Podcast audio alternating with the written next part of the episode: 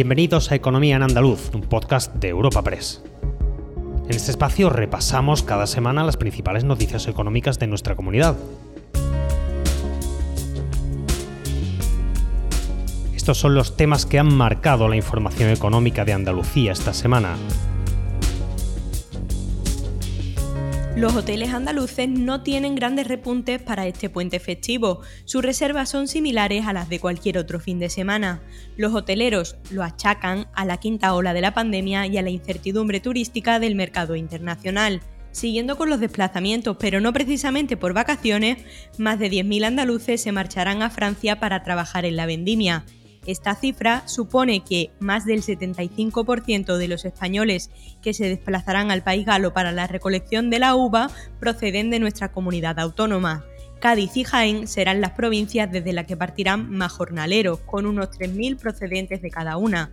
Los primeros andaluces tienen previsto salir a finales de esta semana y a principios de la que viene y empezarán a trabajar en el sur de Francia. Estas han sido algunas de las noticias más destacadas en el ámbito económico. Espacio patrocinado por la Asociación de Trabajadores Autónomos ATA. Las previsiones de los hoteleros andaluces para el puente del 13 al 16 de agosto no esperan grandes repuntes de ocupación. La Federación Andaluza de Hoteles y Alojamientos Turísticos ha informado de que las reservas siguen la tónica general que se ha producido durante este verano, debido a la quinta ola de la pandemia y a la incertidumbre turística del mercado internacional. Por tanto, este fin de semana no supondrá un cambio significativo en los niveles de ocupación que por lo general están siendo buenos en esta temporada estival. Escuchamos al presidente de la Federación, Juan Zapata. aquellos destinos en donde el comportamiento de las reservas está siendo bueno, como pueden ser eh, Cádiz y Huelva, pues seguimos con, con una buena tendencia y no se han producido unos incrementos significativos eh, por razón del puente, sino que es una, un comportamiento lineal durante todo el mes y en aquellos destinos que están sufriendo un poco más por por tener mayor eh, exposición históricamente a los extranjeros, al cliente, al cliente extranjero, pues mm, sí se han producido un poquito de incremento, pero, pero nada significativo. Para buenas previsiones, las que trae Chiclana. El alcalde de este municipio gaditano, José María Román, ha afirmado que los números de agosto indican que Chiclana se va a situar como el destino de España que mejor está funcionando a lo largo de este verano. El regidor ha explicado que el municipio está a tope, con un lleno y en una situación en la que los hoteles y el turismo residencial están hasta arriba, aunque ha matizado que hay algún episodio de chicos jóvenes que forman algunas aglomeraciones, pero asegura que no dejan de ser asuntos muy puntuales. Así, Román se ha mostrado satisfecho con los datos turísticos. Afortunadamente, desde que comenzamos con el mes de junio, pues el mes de julio ha sido un mes magnífico turísticamente hablando y el mes de agosto transcurre también por unos números que creo que nos va a situar pues, probablemente como el mejor destino de España que esté funcionando a lo largo de este verano. Siguiendo con los datos positivos, las cuevas turísticas del norte de Granada rondan una media del 90% de ocupación en este agosto, unas cifras en aumento en los próximos días coincidiendo con el puente festivo y que mejoran las del periodo estival del año pasado, cuando este segmento ya experimentó buenos resultados ante la búsqueda por parte de los visitantes de experiencias menos masificadas a raíz de la pandemia de COVID-19. La gerente de la Asociación Andaluza de Cuevas Turísticas, Natalia Guidoni, ha explicado que la sensación de los empresarios que gestionan los más de 300 recursos turísticos en cuevas de la comarca de Guadix, Baza y Huéscar, en torno al conocido como altiplano granadino, es mejor que la del año pasado digamos que nosotros ya veníamos trabajando en, el turismo del silencio y la desconexión, ¿no? El, el, desconectar, tener en cuenta que alojarte en el interior, en una cueva es como alojarte en el interior de la tierra, se compara con el vientre materno, ¿no? Con la satisfacción de estar en las entrañas de la tierra. Entonces, si bien veníamos trabajando el tema de la pandemia, eh, nos ha posicionado muy bien porque somos un destino turístico no masificado donde, donde verdaderamente se puede descansar, desconectar, estar en, entorno, estar en el entorno con la naturaleza. El 75% de los españoles que trabajará en la vendimia francesa son andaluces, con 10.900 empleados que se desplazarán desde Andalucía al país galo para la recolección de la uva, siendo los gaditanos y los jienenses los jornaleros mayoritarios. De esta cifra, un 42% son mujeres y un 58% hombres, un dato que continúa la tendencia equilibrada de los últimos años. De ellos, las provincias desde las que partirán más jornaleros son Cádiz y Jaén, seguidas de Granada con unos 2.700 aproximadamente. Los primeros andaluces tienen previsto salir a finales de esta semana y a principios de la que viene y empezarán a laborar en el sur de Francia, en concreto en la ciudad fronteriza con España, Perpiñán, y en la provenzana Aviñón. Posteriormente se irán desplazando a otras ciudades. Lucía García Quismondo de UGT FICA ha trasladado unas recomendaciones a estos trabajadores.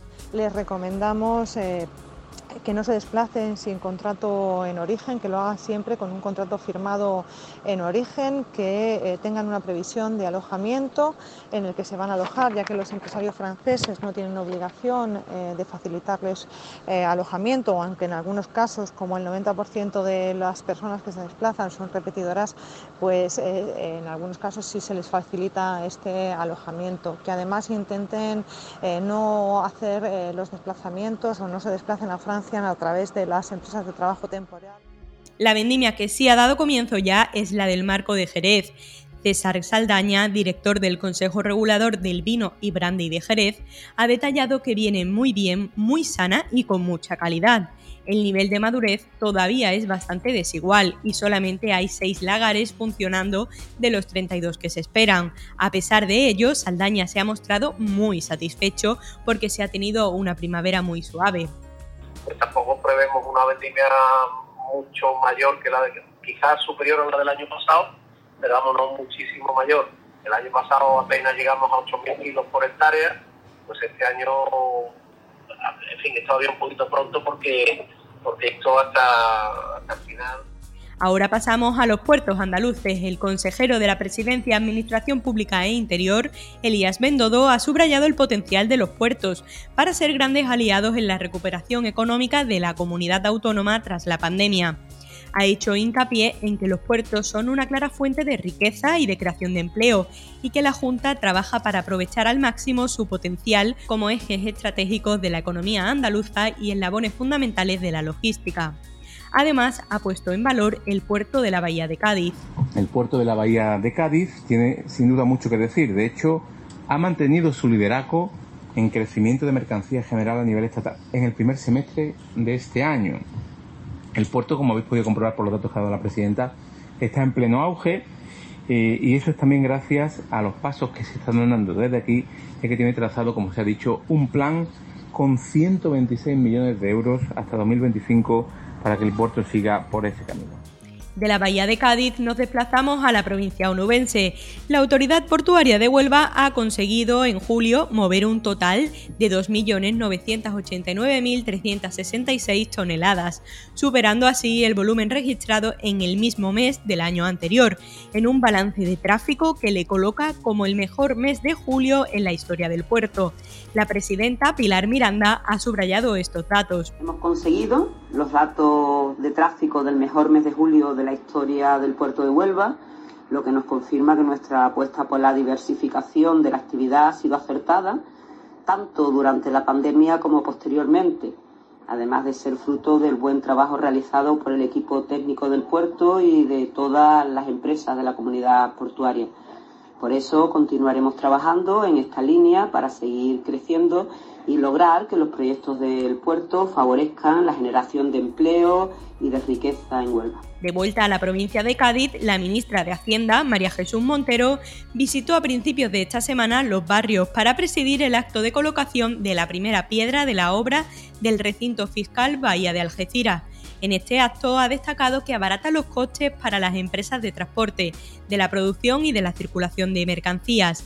Montero ha justificado las razones de este proyecto. Básicamente de lo que se trata es de que al llegar la mercancía al puerto puedan encontrar un lugar donde eh, ubicarse sin que eh, eh, entren en vigor todo lo que serían los gravámenes fiscales que tienen las mercancías, por ejemplo el IVA, cuando pasan por Europa.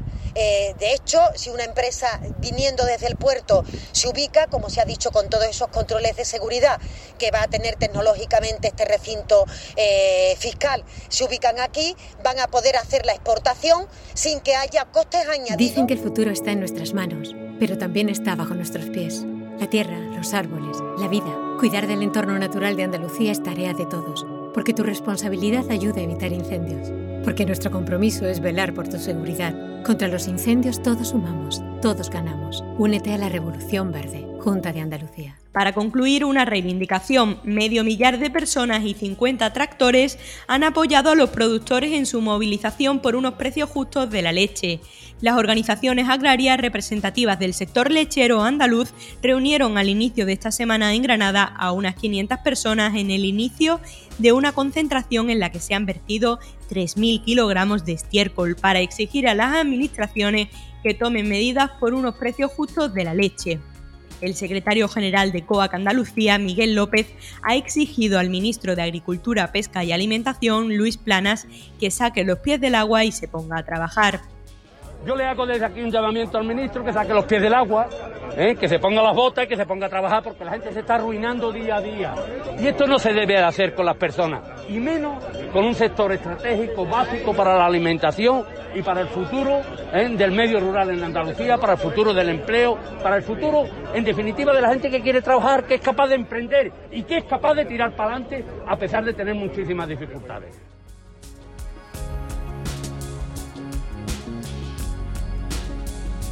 Recuerda que puedes encontrar estas y otras muchas noticias económicas en la sección Andalucía en nuestra web europapress.es.